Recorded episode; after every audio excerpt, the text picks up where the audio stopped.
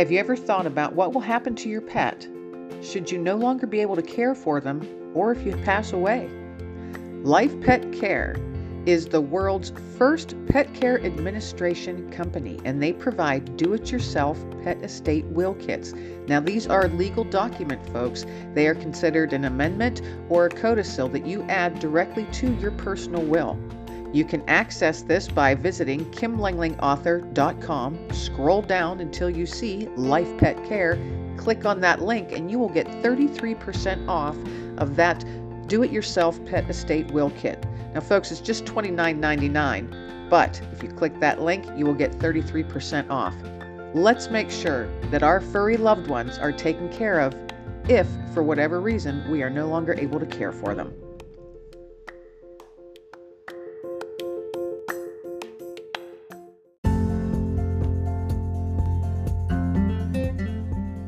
Hello, friends. Kim Langling here. Hey, another week has gone by, and that means that we've got another episode of Let Fear Bounce coming your way. But first, I want to tell you, you're awesome. In case no one's told you that today, you are awesome. And I also want to let you in on a little secret. The world is a better place because you are in it, and don't you forget it. That's my little nugget of hope I'm tossing your way today. So, hey, sit back, relax, grab that cup of coffee, and let's listen in to another episode of Let Fear Bounce.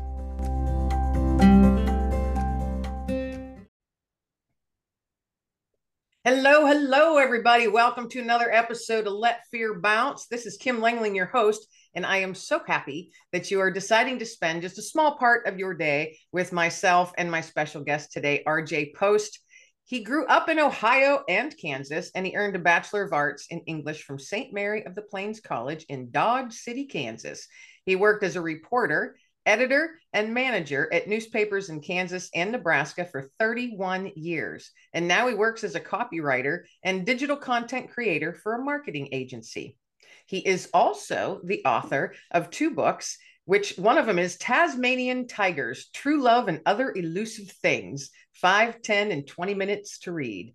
And second book, Lion Taming Dating and Other Dangerous Endeavors. He lives in Grand Island, Nebraska with his wife, Susan, and they have three grown daughters. Welcome, RJ, to Let Fear Bounce. Well, thank you for having me here this morning. Okay, I am intrigued by the titles of your books.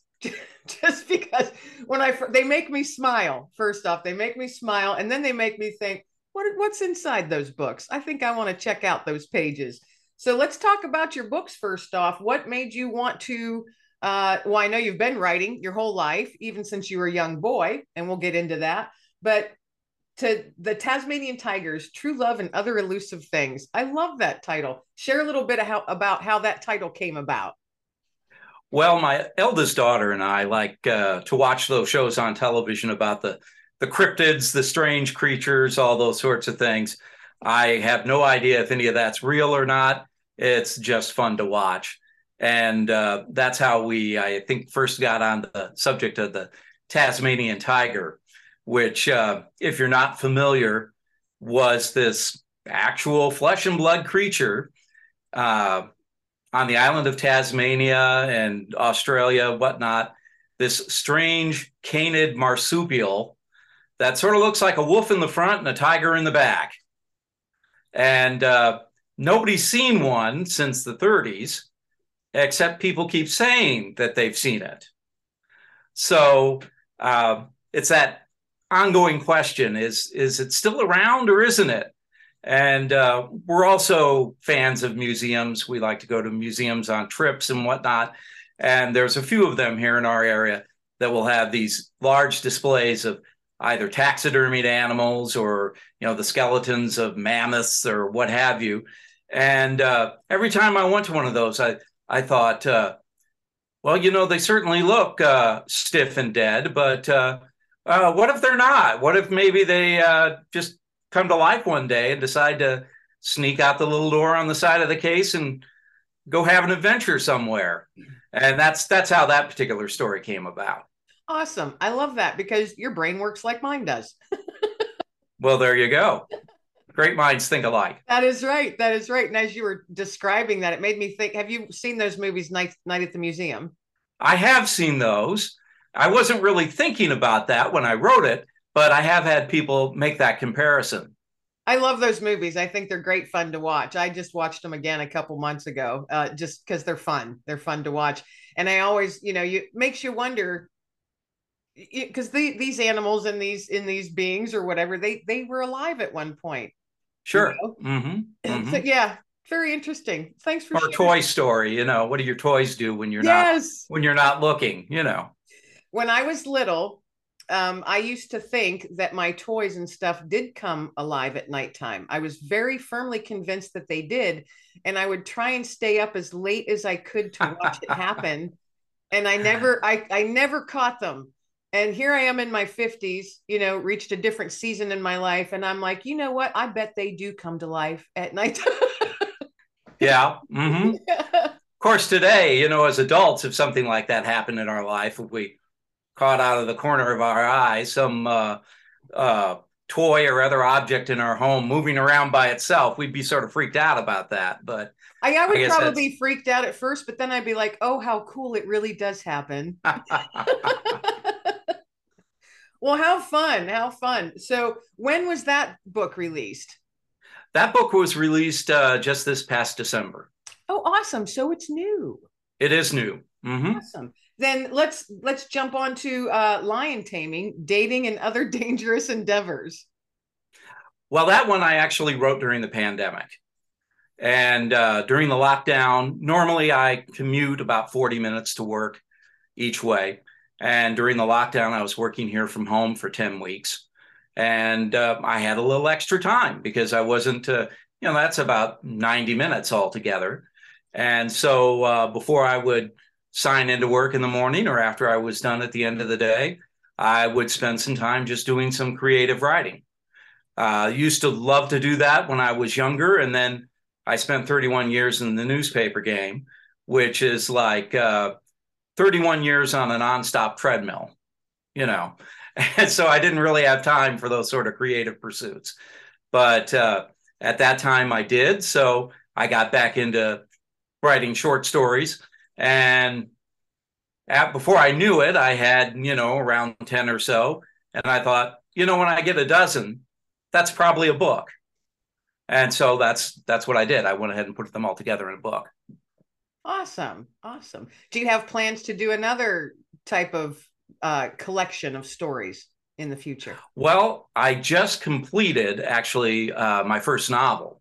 Um, it's in the editing process at the moment but that one is called Phantoms in the Field House. And uh, it's about a group of teenagers that are investigating basically a haunted gymnasium. You know, oh, their high school has a haunted gymnasium and they're trying to figure out what's going on with that. So I hope to have that released in a few months, certainly before the end of the year. How awesome! Well, congratulations on that because that's a that's a big switch up from short stories to a novel. Yeah, the longest thing I had written previously, the longest individual piece, short story, was 7,000 words.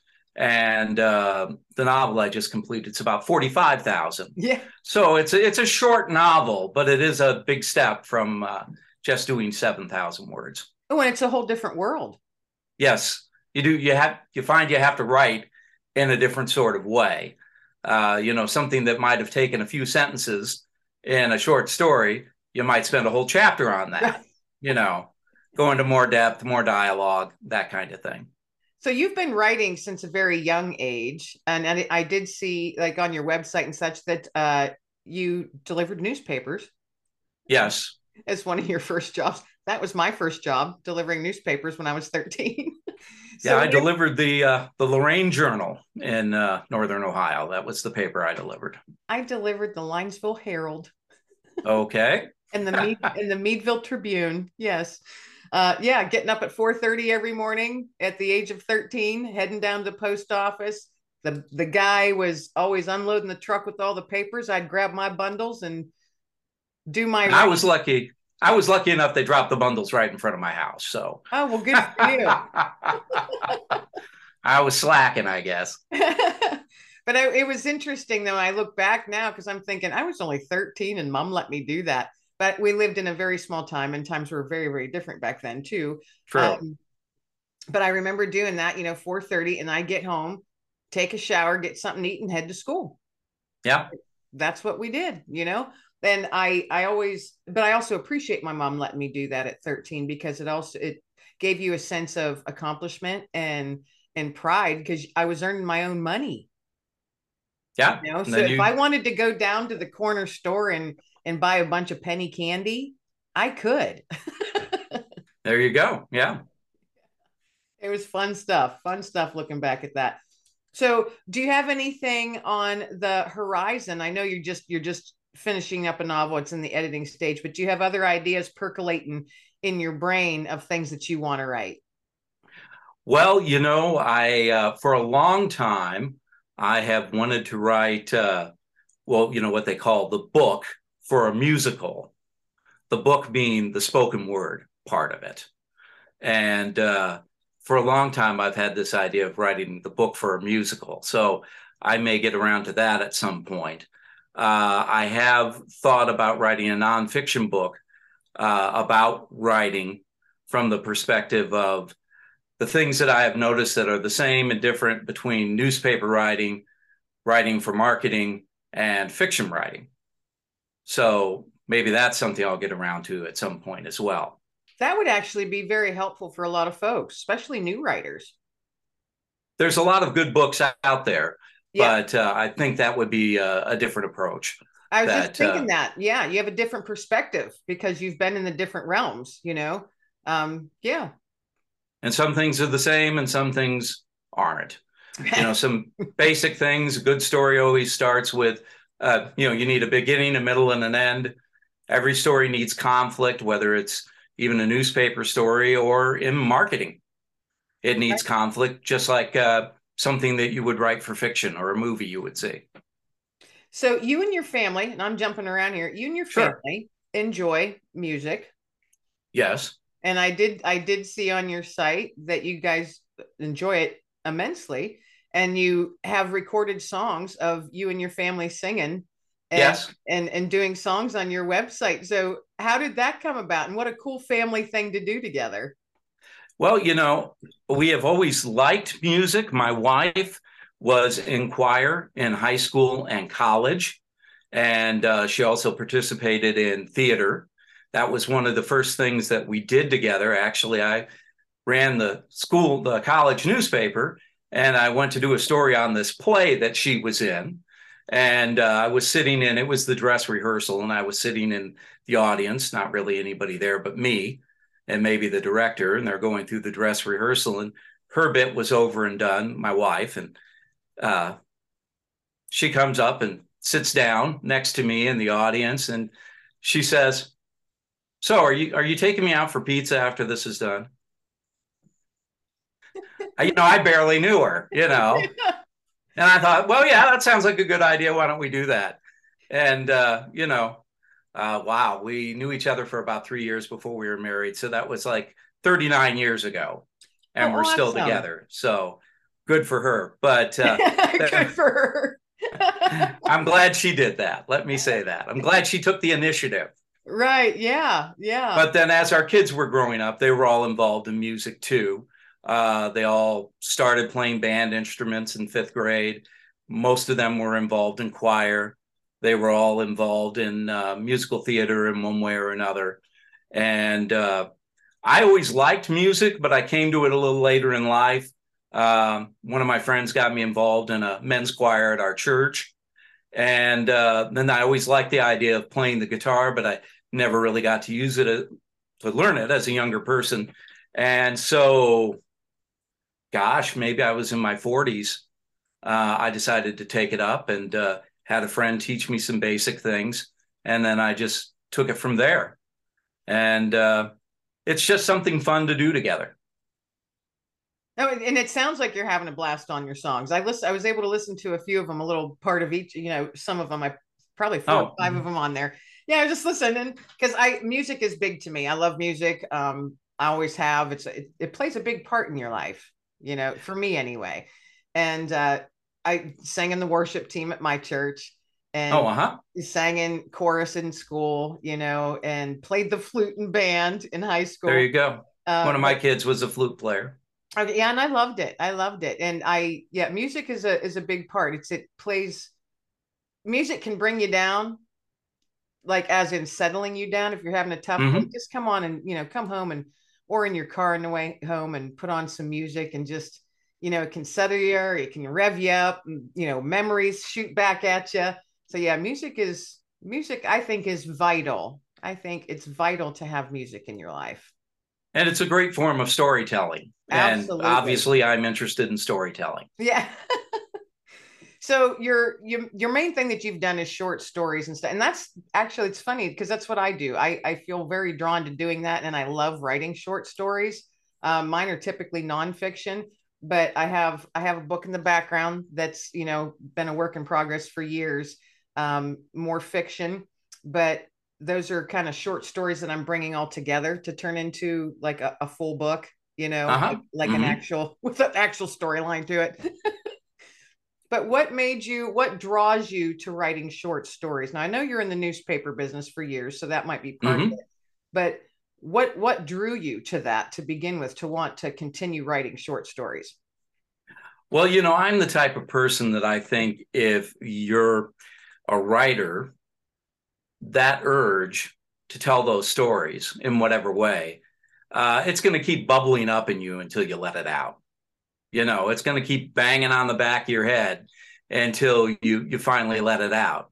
You know, um, you can think of it as a monster in a cage, or you can think of it as uh, uh, you know the wellspring of life bubbling up. However you want to think about it, but uh, you have this compulsion really to tell those stories and get them out of your system. You know, I think it's probably something that's inherent in all of us. You go back to the dawn of time, people sitting around the fire telling stories as a way to bring them together, bond them, teach lessons, that sort of thing. And uh, some of us just have this urge. We not only love to hear and read stories, but we want to tell them as well, you know.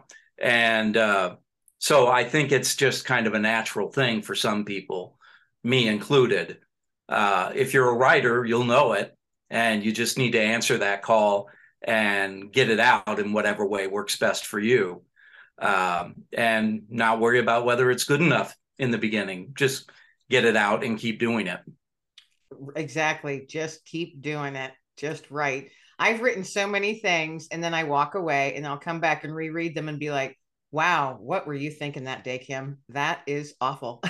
you know? And then you come back to others and I'll be like, wow, that actually kind of, that's kind of good. Maybe I can do something with it, you know? So it's kind of a, the process for me, anyone, anyway, is fun and also uh, enlightening at times because I do, like you said, that, that just kind of bubbles in there until you have to get mm-hmm. it out and at times if i'm i'm outdoors a lot i'm in the country and i love being outside i'm always outside walking my dog sitting out on my back deck whatever that's when stories come to me but sometimes it's like full blown uh-huh. And it's not just like a glimmer of a story like oh that's a neat idea. No this is like wham oh and i'll have you know the words and everything and the flow and how it's so i have to run inside mm-hmm. and either get on my laptop or i record myself on my phone and like hurry up and just get it out of there, you know, so I can type it up later. What's the process like for you when a story idea or oh, maybe it's a full blown story too just comes to you? Well, you know, they say there are two kinds of writers there are plotters and there are pantsers. I'm a pantser. I am a pantser. or sometimes they say a discovery writer. That's a little bit more refined way to say it. So I have sort of a vague general idea, and then I work it out as I'm writing. You know, it's not unusual for me to be writing a story or the book I, I just completed. I'll be getting to a certain point and I'll think, oh, you know, I said X earlier, so I'm going to make Y happen now. You know, this is a direct cause of something that happened earlier. And at the time I, I wrote that little bit, I wasn't even thinking that. You know, maybe I was back in the recesses of my brain somewhere and I just didn't realize that I was thinking of doing that later. But so I kind of work it out as I go along. And of course, there's no harm in, you know, you get a great idea down here toward the end, you think, oh, well, you know, I'm going to have to put something in the beginning that's going to foreshadow that a little bit. So it's not coming completely out of left field. But that's the process for me. I get kind of a general idea. I may make a few notes and then I sit down and start writing. Uh, I may come to a point in a story where I think, okay, so what's going to happen next? I know what I want my destination to be, but I'm not quite sure where I'm going to get, how I'm going to get there, what bases I'm going to touch in between. And then I might, again, sit down, make some kind of general notes, but I don't do a lot of heavy, heavy plotting. It's more figuring out as I go along. That's, yeah, that's pretty much how I do it. I actually, the thought of plotting stresses me out. yeah, yeah. Some people are just the opposite. The thought of doing it without a without a some kind of structure stresses right. them out. Yeah, without having the sticky notes along their wall in front of them and all of that. Yeah. Right, right. The big bulletin board full of right. index cards. Right. Yeah. I'm I'm not one of those. But you know, and everybody has their own way. And I I, I enjoy hearing how people come up with their ideas and and the way that they, you know, get into their craft um and their quirks. You know, some folks some authors have you know different quirks or certain things have to be a certain way on their desk before they can write oh mm-hmm. Mm-hmm. and I, I i'm probably like that too i always have to ha- now i know this is audio folks but i always have to have my minion i'm showing uh-huh. i'm showing that it's my little minion stress ball so i can smush them the minions crack me up they make me smile and just looking at this silly little guy makes me smile so he is always on my desk and if I'm in a stuck point or something, I can just look over at him and smile, or I just pick him up and squeeze him because he's a stress ball. But that's one thing I have. Do you have something like that on your desk, or does your workspace have to be a certain way? Well, I generally keep my, you wouldn't know it to look at my desk here at home at the moment, but I generally keep my workspace pretty clean. Um, that's just the way I am. Um, my workspace at uh, the office where I work, it's pretty much the computer setup, uh, notebook over here, uh, and that's about it. You know, phone over on the corner of the desk, and uh, you know maybe a cup of coffee or uh, a glass of water, but that's about it. I don't have a whole lot on this desk here. I've got a few family photos, but pretty much all I need is the the keyboard, and uh, sit down and and go to it. I suppose I'm probably a little more particular about the way uh, the document is set up. I mean, I, it's always the same typeface, that sort of thing. That's just what looks familiar to me, and so I guess I don't have to think about it after that. I'm not distracted about, uh, hmm, that sans serif type doesn't look normal to me. I I can just go ahead and go then. I'm the same. I always use Arial font 12. Yeah. Mm-hmm. Always. And if it's not, if for whatever reason my computer decides that's not what it is, and I'm like, why did that change? I have to take the time and change it back. right. So it looks familiar. Yeah. right. Mm-hmm. Right. So I want to jump into your newspaper career. Um, you did mm-hmm. that for a long time. Yes. I'm assuming that you ran into some amazing stories and probably uh, maybe even frightening stories or sad stories. Is there a story that you've got out of that career, which I'm sure you have many, um, that you can share that, you know, that was a difficult one? It was a difficult one to deal with. Well, I think the most difficult thing to deal with was 9 11. Now, we're here in central Nebraska, so we obviously weren't affected as much as people that were responding to that, people who had loved ones in the buildings or uh, on the flight.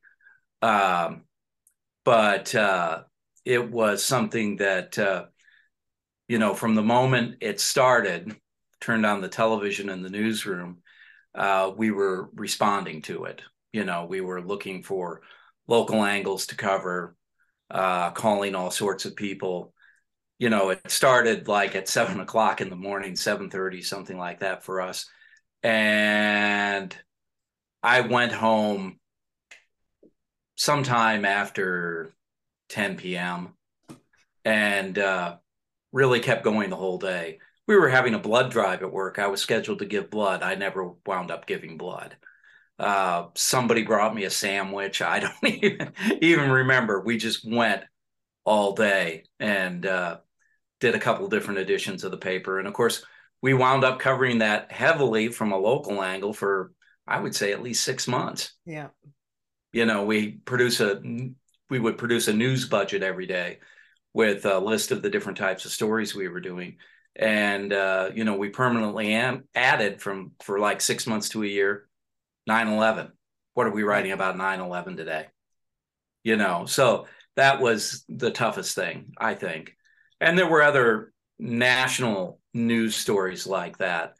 But uh, you know, some other tough things. Uh, without going into too many details, we had someone, for instance, that was running for office locally who appeared to be uh, to have some sort of mental illness, to be mentally unstable, who had actually threatened some people on our staff with physical harm, and trying to decide how are we going to cover that?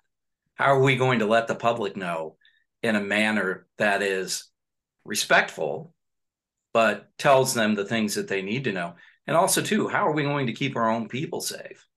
Right. Uh, this was somebody that actually threatened physical harm to some of our staff. Uh, so that was a tough thing to deal with, too. I can imagine. I, I can imagine. And I, you know, for as many years as you were in that that realm, um, you could probably write a book on that. I probably could. You know, there's an awful lot of things that uh, I I don't want to say I don't remember the specific details, but you know, a story comes along, you cover it for a certain amount of time, and then you move on to the next thing. I would certainly have to go back and do a lot of research to prompt me right. on some of the things that uh, that happened over the years. There was another case at uh, one of the previous papers I had worked at where we were investigating a local nonprofit that appeared to be skimming the person who operated appeared to be taking money from this nonprofit that was supposed to help developmentally disabled kids and adults and using it for her own things like her country club membership. Hmm. And at some point, someone delivered like 20 boxes you know, bankers boxes of garbage to us. Oh. They, they, they, they had actually, they, they went around town putting these boxes on the lawns of people on our, our staff. And we brought them all in and we had them in the warehouse, the paper warehouse at the paper. And we were going through all these boxes of trash from this nonprofit Wow. Looking for things that might be uh, uh, a smoking gun. Right. As it were. We didn't find a lot in that trash, to be honest with you, except a lot of trash, but of trash. it was something that had to be done. Wow. Yeah. You know, see, that's, that's the, the part of the, the part of the newspaper world that a lot of us don't hear about or see. yeah, you know, the deep throat in the parking garage doesn't always have something good to tell you. Sometimes he does, but not always. That is right. So when you are um oh my goodness, I just completely lost my thought. I've got this mental picture of everybody going through trash now. you threw me off. You threw me off.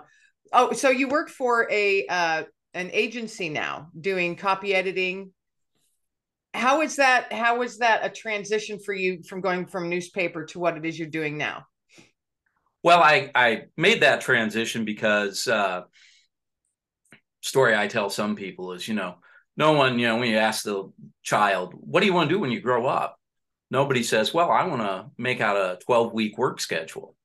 Right. You know which was one of the things that i did as a as a manager in my last newspaper job it's not that I didn't enjoy doing that or I didn't think it was important. It was important. But, you know, that's that's not what I really got into the newspaper business for.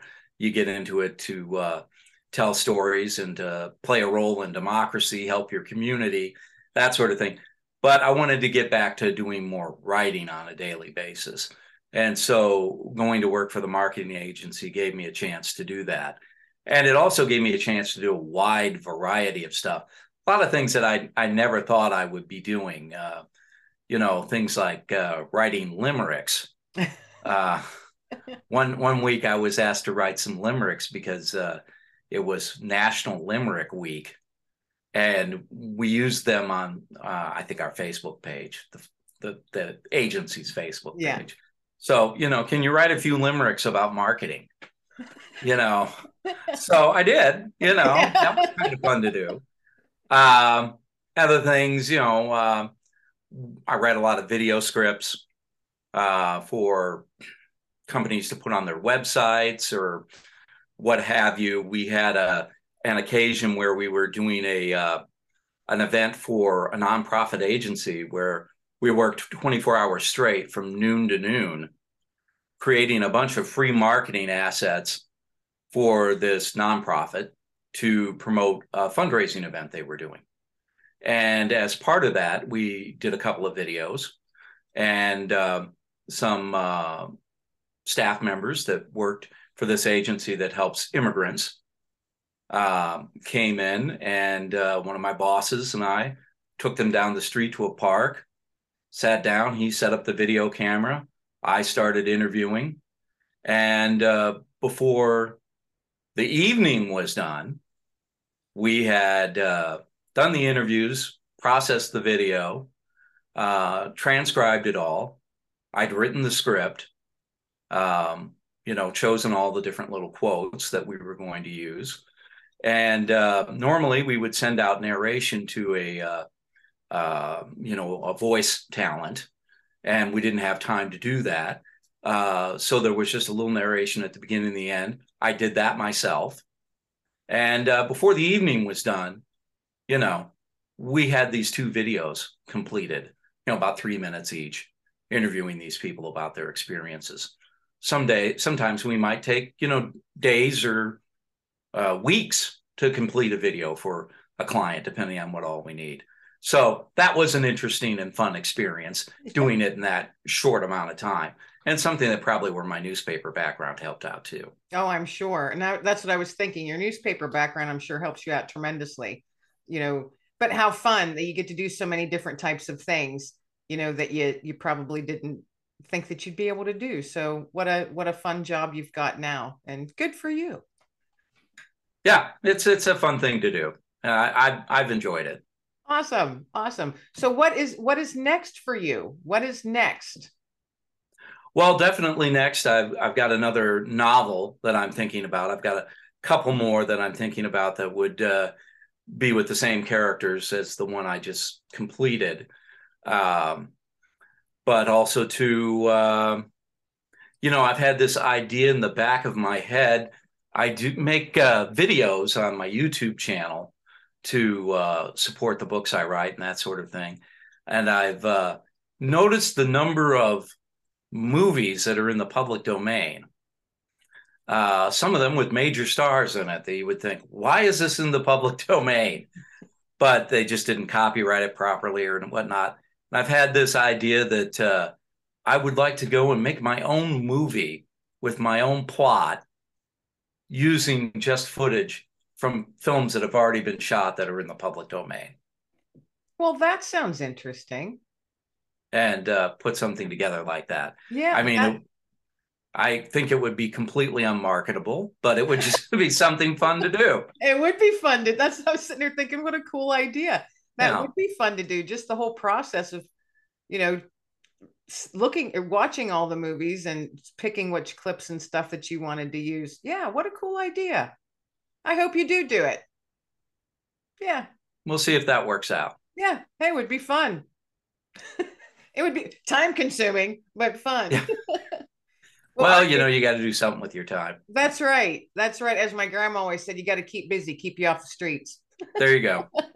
Out of the bingo parlor. That's right. Out of the bingo part. Right, right. It's cutthroat sometimes in the bingo parlor.